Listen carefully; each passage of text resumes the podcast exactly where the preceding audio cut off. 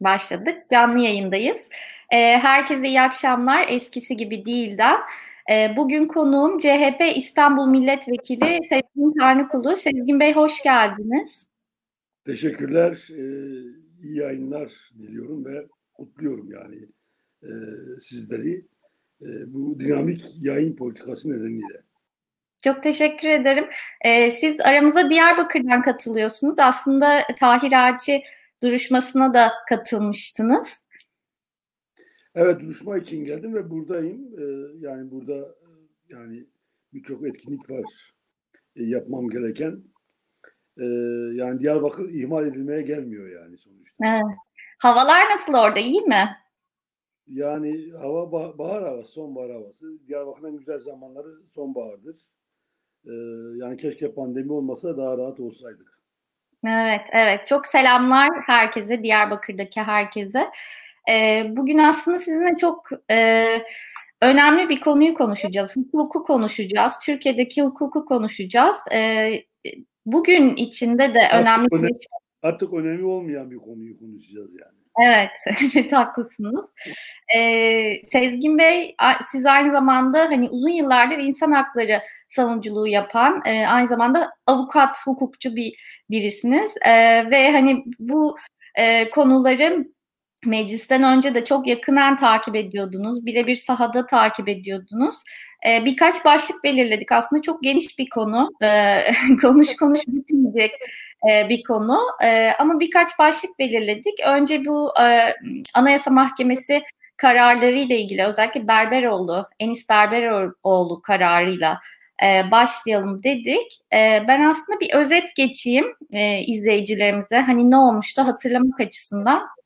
Milletvekilliği düşürülen Enis Berberoğlu hakkında e, Anayasa Mahkemesi hak ihlali kararı vermişti. E, seçilme ve siyasi faaliyette bulunma hakkıyla kişi hürriyeti ve güvenliği hakkının ihlal edildiğini söylemişti. E, ancak e, yargılamanın görüldüğü 14. Ağır Ceza Mahkemesi Anayasa Mahkemesi'nin kararını tanımadı E, ve yerindelik denetimi kapsamında kalıyor diyerek yeniden yargılamaya gerek yok dedi. Aslında beklenen e, Berberoğlu'nun yeniden yargılanmasıydı.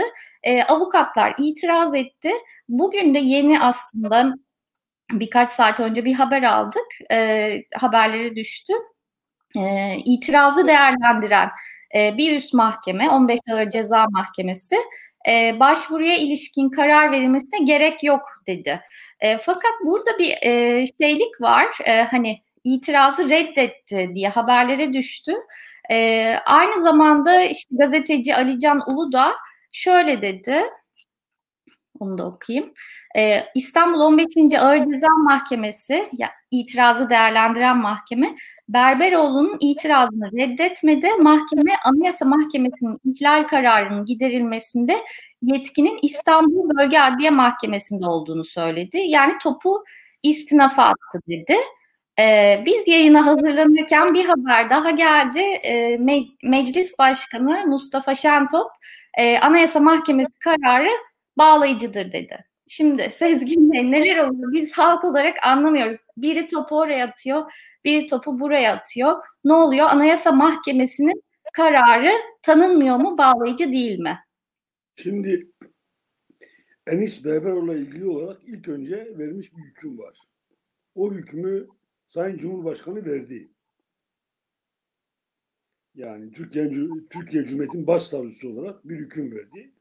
Mahkum etti ilk önce. Sonra soruşturma başladı, kovuşturma başladı ve o prosedür devam ediyor. Şimdi Türkiye Cumhuriyeti Başsavcısının verdiği hüküm ortadan kalkmış değil.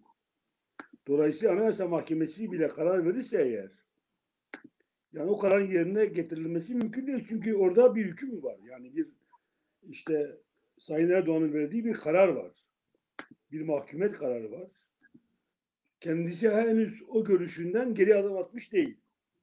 Dolayısıyla Anayasa Mahkemesi böyle bir karar vermiş olsa bile yerel mahkemeler işte 14. Arıza Mahkemesi, 15. Arıza Mahkemesi, İstinaf, Yargıtay falan o mahkemeler yani istikametleri belli. Saraya bakıyorlar. Saray ne diyecek diye. Dolayısıyla Anayasa Mahkemesi ilah tespiti yaptı doğru Ne zaman yaptı? Çok geç yaptı. Hı hı. Yani milletvekili düşürdükten sonra yaptı. Bu kararı çok önce verebilirdi. Böyle bir dava Anayasa Mahkemesi'nin önüne her gün giden bir dava değil. Hangi milletvekili yani milletvekiliyken mahkum olacak, yargılaması devam edecek, kesinleşmeden bir daha milletvekili seçilecek ve böyle bir sorun Anayasa Mahkemesi önüne gidecek. Bu her gün olan bir olay değil. İşkence gibi, adam öldürme gibi, adı yargılama gibi her gün olan bir olay değil. Dolayısıyla Anayasa Mahkemesi ne yapabilirdi? İki yıl beklemeyebilirdi. Hemen bu özel konuya ilişkin olarak 24 Haziran seçimlerinden sonra kararını verirdi. Çünkü başvuru var önünde. Bunu yapmadı. Meclis de yani Anayasa Mahkemesi'nin kararını beklemeden milletvekilini düşürdü. Biz o kadar ısrar ettik. Mustafa Şentop bugün şey diyor ya efendim Anayasa Mahkemesi kararı bağlayıcıdır. E ben de Mustafa Şentop'a sorarım buradan. E, peki sen niye beklemedin Anayasa Mahkemesi'nin kararını da o tezkereyi meclise gönderdin ve milletvekilini düşürdün. Biz sana ısrarla dedik ki bakın Enis Berberoğlu senin de görüşlerine göre dokunulmazlık kazanmış. Bu yargılama devam edemez. Sen de böyle söylemişsin zaten. Dolayısıyla yani sen kendi görüşüne sahip çık demiştik kendisine. E şimdi öyle bir topu karmaşık hale getirdiler ki Sayın Cumhurbaşkanı iradesi orada duruyor. Erdoğan iradesi orada duruyor. Bir mahkeme kararı var. Kimse bu yakan topa el süremiyor. Mesele bu. Yoksa bunun hukukla bir izahı yok. Ya ne demek? 14. Arıza Mahkemesi Anayasa Mahkemesi kararına direnecek. Bu bakın açık söylüyorum. Görevi kötüye kullanma ya da işte yargı yetkisinin yani işte yorumlamasının kötüye kullanılması falan filan değil. Açıkça anayasal düzene karşı suçtur. Açıkça. Yani anayasanın 153. maddesi çok açıktır. Bugün Mustafa Şentop'un dediği gibi Anayasa Mahkemesi kararları bağlayıcıdır. Hem yasamayı bağlar, hem yargıyı bağlar, hem de yürütmeyi bağlar. Herkes için bağlayıcıdır. Şimdi 14. Arıza Mahkemesi diyebilir mi? Hayır efendim ben sen kararını tanımıyorum. Sen yerindelik, yerindelik denetimi yapmışsın. Evet bu karara uyar. Eleştirisini de kararında yazar. Ama ben uymuyorum diyemez. Anayasal suç işliyor. Anayasal düzene karşı. İşleyen kim? 26. Arıza Mahkemesi'nin Selahattin Demirtaş e, sıra önde kararını veren, sonra oradan kendi rüştünü ispat ettikten sonra 37'ye gönderilen, oradaki davaları halleden. Sağda Suçlular Derneği, Canan Kaftancıoğlu, Sözcü davası, Barış Akademisi'nin davalarını halleden ve bir operasyonla da Enis Berberoğlu'nun davası buraya geleceği için ve Hrant Dink davası da 14. arızada gördüğü için buraya gönderilen bir hakim bu kararı veriyor. Böyle bir operasyonlar var. Yani bunu anlamak gerçekten takip etmeyenler bakımından çok zordur. Ama tümünü biz takip ediyoruz ve biliyoruz. Dolayısıyla bunları hukukla izah etmek mümkün değil. Hukukla izah etmek mümkün değil. Tümü hukuk dışı. Çünkü Sayın Erdoğan'ın verdiği bir hüküm var. O hüküm henüz ortadan kaldırılmış değil. Yani kendi sözünden geri adım atmış değil. Dolayısıyla yargı da istikameti saray olduğu için ona uygun bir tutum alıyor. 15. Arıza Mahkemesi yani ne? Yani şimdi diyor ki ben bakamam. Bana göre evet bakamaz. Yani bana göre de bakamaz. Ama bakmaması için niye 10 gün bekliyorsun ya? Yani sonuçta bir saatte kararını ver geri gönder. Niye bu kadar bekliyorsun? Çünkü bu yeniden yargılama işi yani 14. Arıza Mahkemesi'nin verdiği karar bir kesin hükümdür. O kesin hüküme göre itiraz yolu değil, yargı yolu açık olması lazım. Yani isnaf yolu açık olması lazım. İsnafa gidilmesi lazım. Ve Anayasa Mahkemesi'ne gidilmesi lazım. Bana göre isnafa bile gitmeye gerek yok. Anayasa Mahkemesi'ne gitmek lazım. Çünkü 14. Arıza Mahkemesi'nin ben bu karara uymuyorum dediği andan itibaren yerel mahkemelerde tüketilecek bir yol yok artık. Yok direkt Anayasa Mahkemesi'ne başvuru yapılabilir ki bana göre de yapılacak böyle bir şey. Böyle şunu şimdi tabii bizi izleyenlerin yani böyle bu karmaşık meseleleri e, yani hukuk ölçeğinde değerlendirme mümkün değil ama mesele Türkiye'de hukuksuzluğun Türkiye'de anayasasız bir yönetimin hakim olmasıdır. Bakın bir milletvekilinin yargılandığı davada eğer bir mahkeme ben Anayasa Mahkemesi kararına uymuyorum diyorsa eğer bu kadar pervasız bir biçimde ortalama yurttaşımızın bizim bilmediğimiz yargılamalarda hangi hukuksuzluklarla karşı karşıya kaldığını tahmin edin. O nedenle Türkiye'de yargı şu anda en güvenilmez kurumdur Türkiye'de. En güvenilmez. Aslında demokrasilerde bütün yurttaşların kendisini teslim edeceği yer yargıdır. Ama ve güven en yüksektir, en yüksektir yargıya karşı. Ama Türkiye'de yargı en güvenilmez kurumdur. En güvenilmez. Çünkü adliyeye girdiğiniz zaman bir vesileyle nasıl çıkacağınız belli değil. Bir öngörü sahibi değilsiniz yani. Lehinize bir anayasa mahkemesi kararı verilmiş. Bu anayasa kararı mahkemesine uymayan bir yargı ortamı var. Bu da yeni değil. Bakın niye yeni değil? Niye 14. Arıza Mahkemesi böyle pervasız davranıyor? Çünkü daha önce Mehmet Altan davasında ve Şahin Alpan davasında da Anayasa Mahkemesi kararı vardı. 15 Ocak 2018 tarihi olması lazım. Yine o zaman da 26. Arıza Mahkemesi olması lazım. Bu karara uymadı. Dedi ki ben uymuyorum ve tahliye etmedi. Anayasa Mahkemesi bir daha karar vermek zorunda kaldı. 27. Arıza Mahkemesi de buna uymadı. Anayasa Mahkemesi kararına uymadı ve tahliye kararı vermedi. Anayasa Mahkemesi diyor ki Mehmet Altan davasında ya sen bu adamı hukuksuz yargılıyorsun, tahliye et diyor. O da diyor ki ben hayır sen kararına uymuyorum, tahliye etmiyorum. Ne oldu biliyor musunuz o mahkeme başkanı? Terfi etti Yargıtay üyesi oldu. E şimdi bunu gören 14. Arıza Mahkemesi Başkanı yani terfi etme yolu da açılmışken niye yani Anayasa Mahkemesi kararına uysun? Her hele e, işte Sayın Erdoğan'ın bu hükmü ortadayken hangisi daha güvenceli kendisi açısından? Yani Sayın Erdoğan'a ters düşmemek. Peki biraz Daha önce bir şey. biraz önce söylediğiniz şeye e, biraz daha sormak istiyorum. Aslında bu siyasi davalara bakan e, hakimler aslında e, belli kararlar verdikten sonra hep siyasi davalara aynı hakimler mi bakıyor? Yani e, bu siyasi davalar benzer ya, ya bunu an, tam olarak e, dışarıdan anlamak güç çünkü dediğiniz gibi işte e, bu e, Anayasa Mahkemesi kararına e, uymayan, tanımayan e, hakimin daha önce de siyasi davalarda gerçekten önemli hani e, kararlar verdiğini görüyoruz. Hani bu bu nasıl bir sistem? Ya şöyle, şöyle bu, bu bir sistem değil. Yani aşiret düzeninde bile böyle bir sistem olmaz. Bakın an, aynı adliye binası içerisinde hani Çağlayan Adliyesi'nde arıza mahkemeleri var. 37-40 tane var. Bir arıza mahkemesi başkanı eğer çok başarılıysa onu alırsınız İslam Mahkemesi Başkanı yaparsınız veya Yargıtay'a gönderirsiniz. Veya der, derse ki ben Çağlayan'dan sıkıldım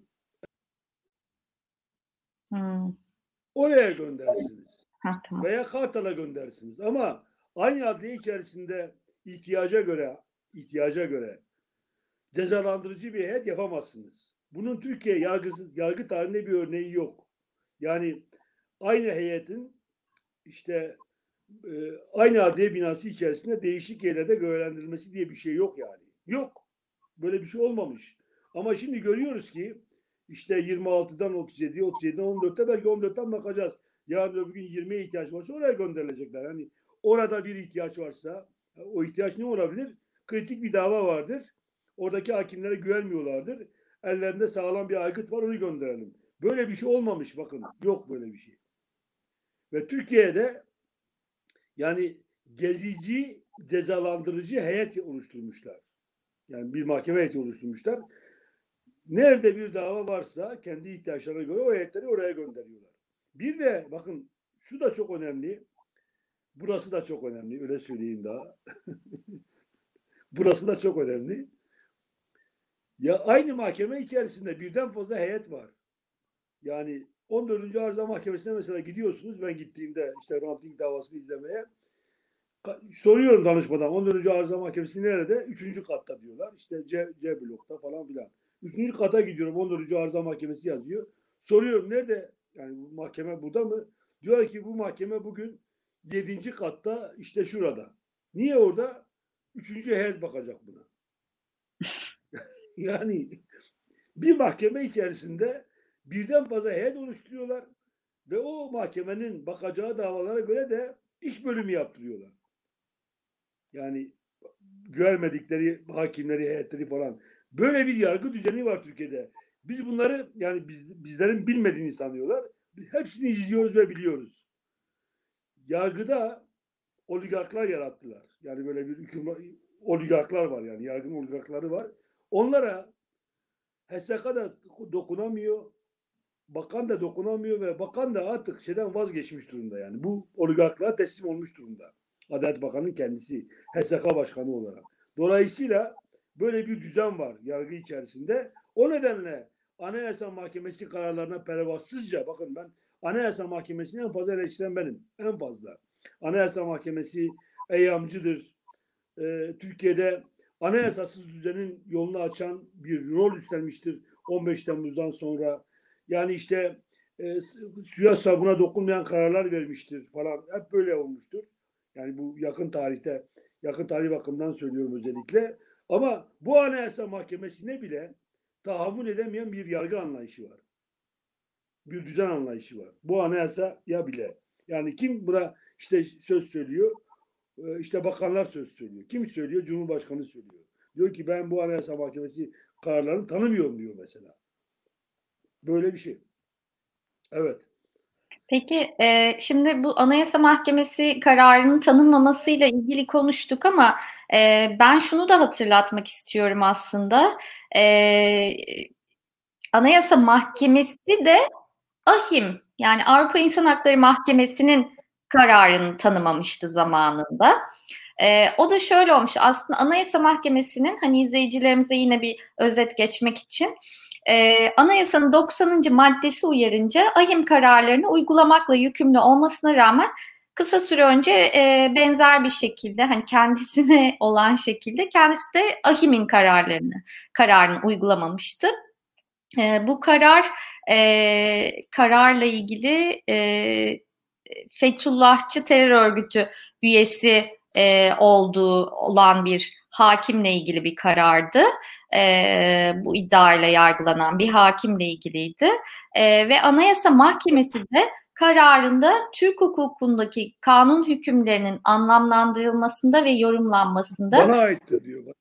Türk mahkemeleri Evet, Türk mahkemeleri AHİM'e göre çok daha iyi konumdadır demişti. Böyle bir değerlendirmede bulunmuştu.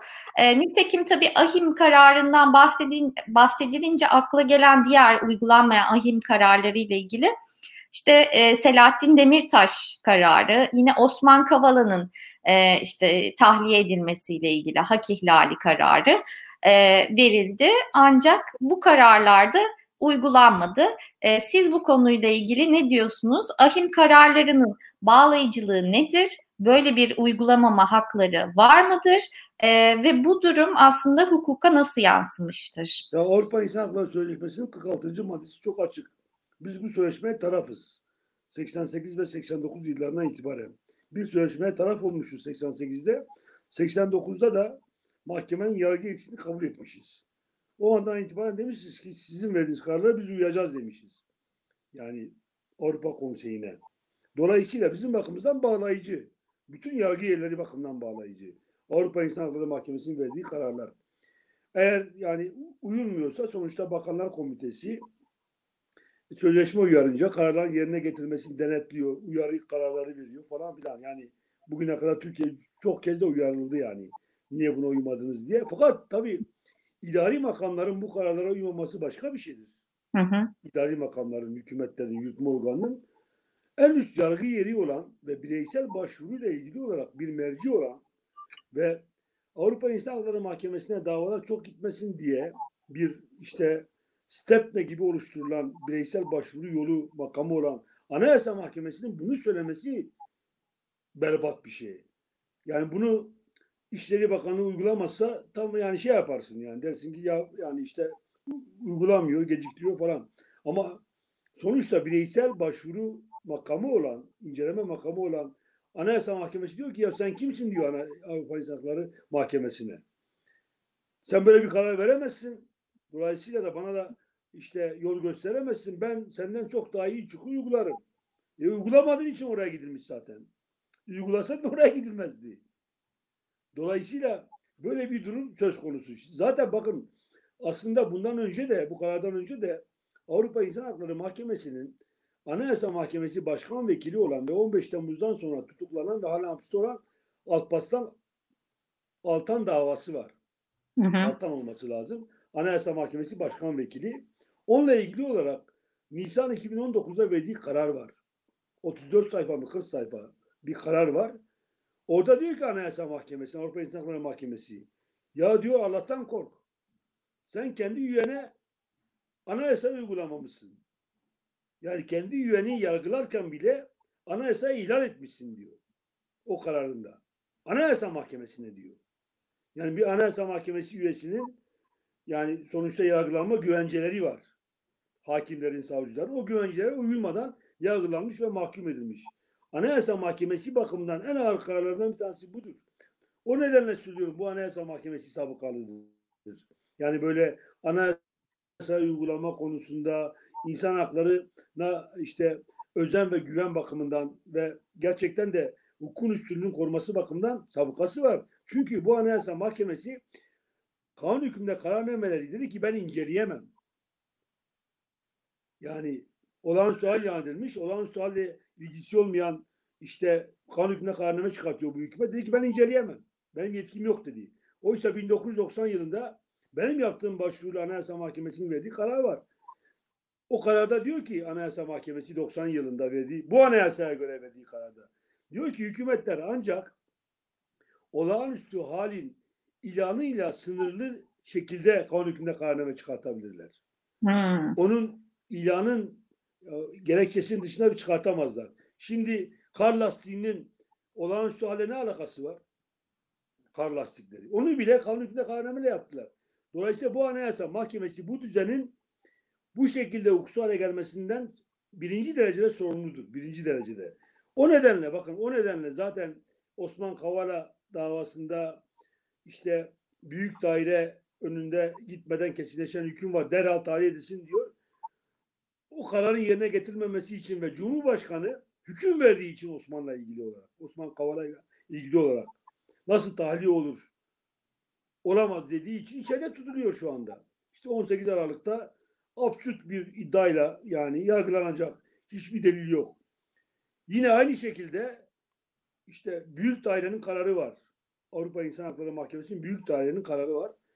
Kimle? Selahattin Demirtaş'la ilgili olarak.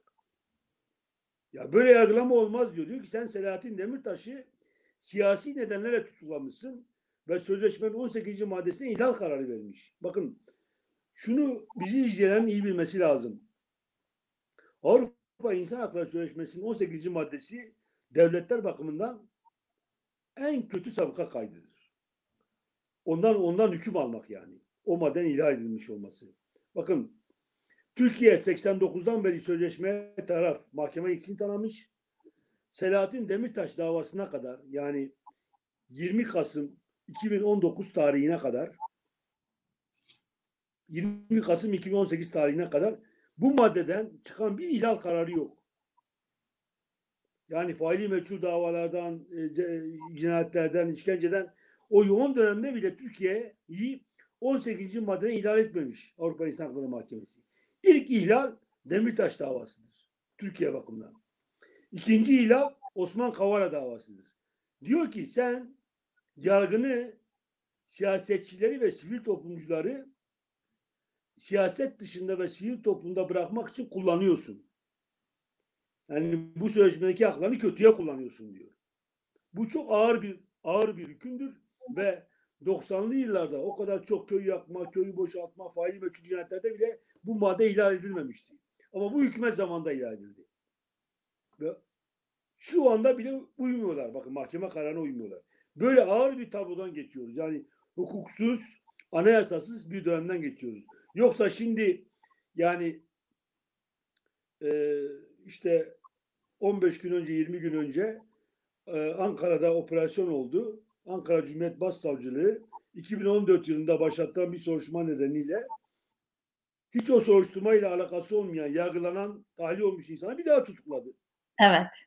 Yani yani kimsenin şu anda Türkiye'de hukuki güvenlik hakkı yok.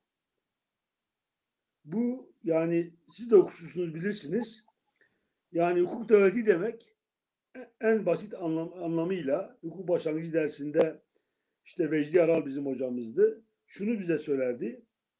Yani hukuk devleti olmanın ölçülerinden bir tanesi insanların kendisiyle ilgili olarak e, yani başları bir e, derde girdiğinde e, uygulanacak hukuk konusunda bir öngörü sahibi olmasıyla ilgilidir aynı zamanda. Yani siz bir suç işlediğinizde veya işte bir şüpheyle karşılaştığınızda kendinizin başınıza ne gelebileceğini öngörü sahibi olmalısınız.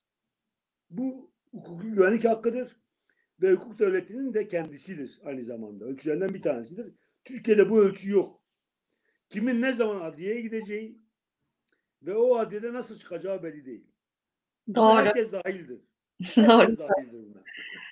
Ee, Sezgin Bey süremiz kısıtlı. Son bir soru daha sormak istiyorum. Yani süremiz kısıtlı çünkü siz tabii çok meşgulsünüz. O yüzden e, çok zamanınızı da almak istemiyorum. Keşke daha çok zamanınız olsa. E, son olarak 5 yıl sonra açılan Tahir Elçi davası ve sizin gittiğiniz ilk duruşmayı sormak istiyorum. Aslında e, neden soruşturma bu kadar uzun sürdü? İlk duruşma nasıl geçti ve sizin e, bütün bu e, hayal kırıklığı içinde, hukuk hukuka dair hayal kırıklığı içinde, bir sürü hukuksuzluk içinde e, bu davadan beklentiniz nedir? Bakın şöyle tam dört buçuk yıl sonra avukatların ve Diyarbakır Barosu'nun ısrarlı çabaları sonucunda böyle bir dava açılabildi. Adli tıp raporu vermedi, delil toplanmadı falan ama sonuçta Diyarbakır Barosu avukat arkadaşlarımız Diyarbakır'da, destek veren diğer avukat arkadaşlarımız Evet. topladıkları delilleri İngiltere'ye gönderdiler. Adli Bilimler Enstitüsü'ne. İngiltere'deki Adli Bilimler Enstitüsü de dünyanın en önemli adli bilimler enstitüsü yani. Onlar da bir rapor hazırladılar. İşte kamera kayıtları, değişik açılardan, tanık anlatımları falan. Tümünü yani bir kesinliğe yakın bir biçimde kimlerin ateşiyle öldüğünü ortaya koydular. Yani Diyarbakır Cumhuriyet Başsavcılığına kaçacak yer kalmadı yani.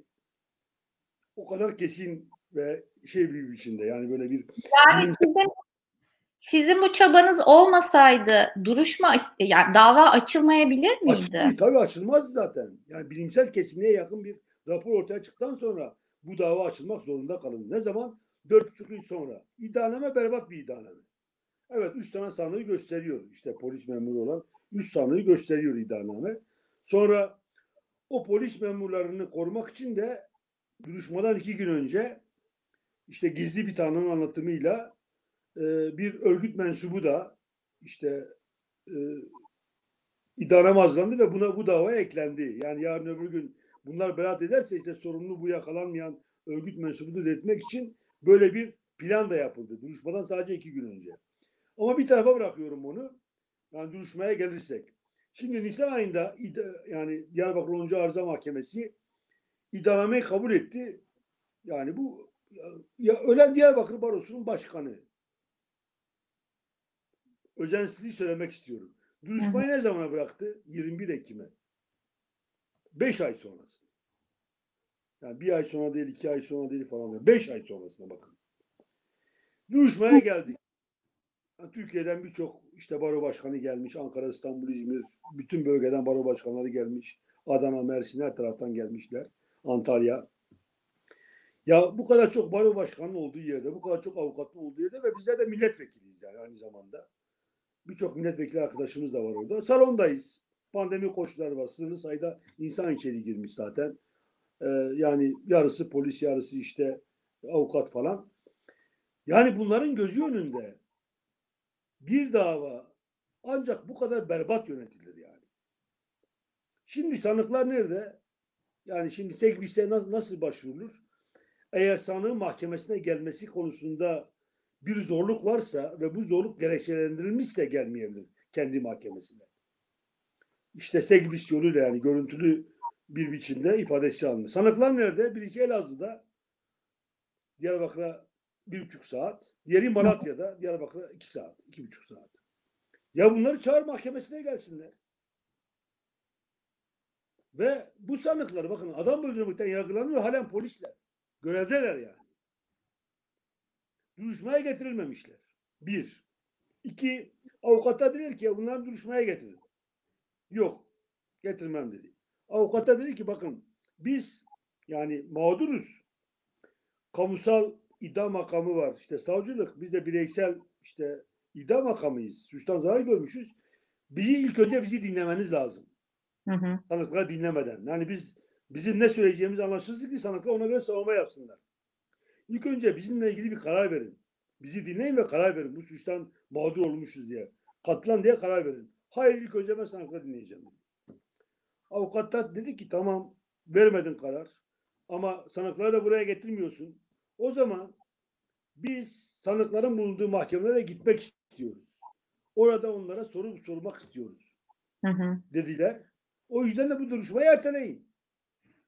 Yani savunma vermeden önce onlara soru soracağız ona yerde. Hayır onu da yapmam dedi. O zaman dediler ki bir sor bakalım yani senin yani bu Elazığ'dan Malatya'daki duruşma salonlarında hakim var mı? Hakim. Yok. Görünüyor ekranda. yani onlar sanık mıdır, değil midir? Ekran şu kadar bir ekran. Görünmüyor zaten. Yani kimdir belli değil yani. Belki başkası orada. Bütün bunlara rağmen bakın, bütün bunlara rağmen hiçbirisini yapmadı. Tümü usule aykırı bakın, tüm usule aykırı. Ya ölenin eşi var Türkan Elçi. Söz almak istedi. Ya dedi ki iki dakika beni bir dinleyin ya. Ben yani beş yıldır bu, bugünü bekliyorum. Evet. Yargı adalet gerçekleşsin diye. Hayır dedi sen de dinlemem atarım dışarıya.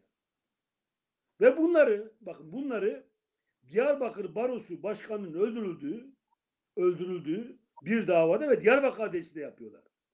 Diyarbakır Adliyesi'nde. Bu kadar pervasızca yapıyorlar bir de.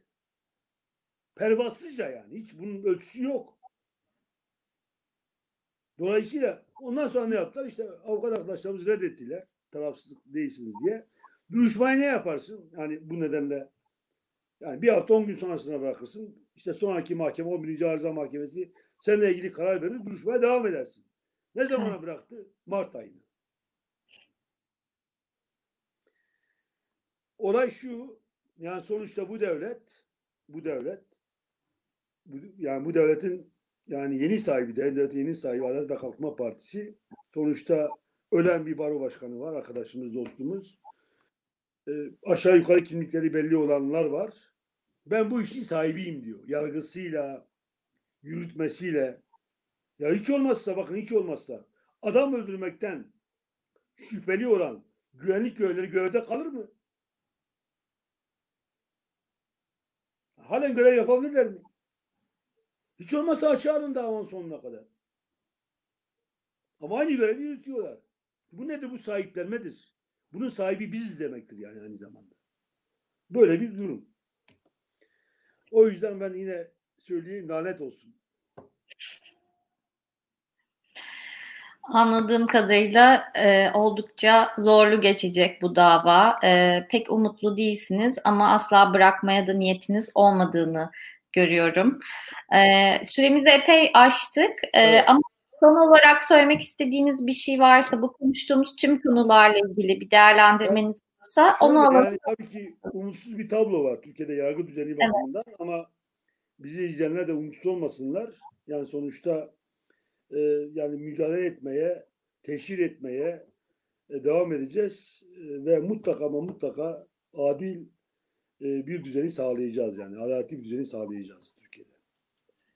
Ee, e, izleyicilerimiz bir iki yazmışlar işte ne hukuk ne yasa ne olacak bu halimiz 90'lara geri mi döndük Sezgin Bey diye. 90'lar daha iyiydi. 90'lar daha iyiydi diyorsunuz. Evet. Ee, evet bu yorumda bulunanlar var. Ben tabii o zamanları çok bilmiyorum ama hep bu kıyaslama var ve artık daha çok insan 90'lar daha iyiydi. En azından ne olduğunu biliyorduk. Şimdi önümüzü göremiyoruz e, gibi yorumlar yapıyorlar. Peki Sezgin Bey ben sizi daha fazla e, tutmayayım. Evet. Çok teşekkür ederim katıldığınız ben için. Teşekkür ederim. İzleyen herkese de çok teşekkürler. Ee, sizi çok sevenler var. Hatta birisi e, lütfen Sayın Vekilimden İsmail Haşhaş'a selamlar demesini rica eder misiniz? Babam çok büyük CHP sevdalısı demiş. Haşhaş'a selamlar, selamlar, sevgiler. tamam. İyi akşamlar e, herkese. Akşamlar. Çok teşekkür ederiz bizi izlediğiniz için.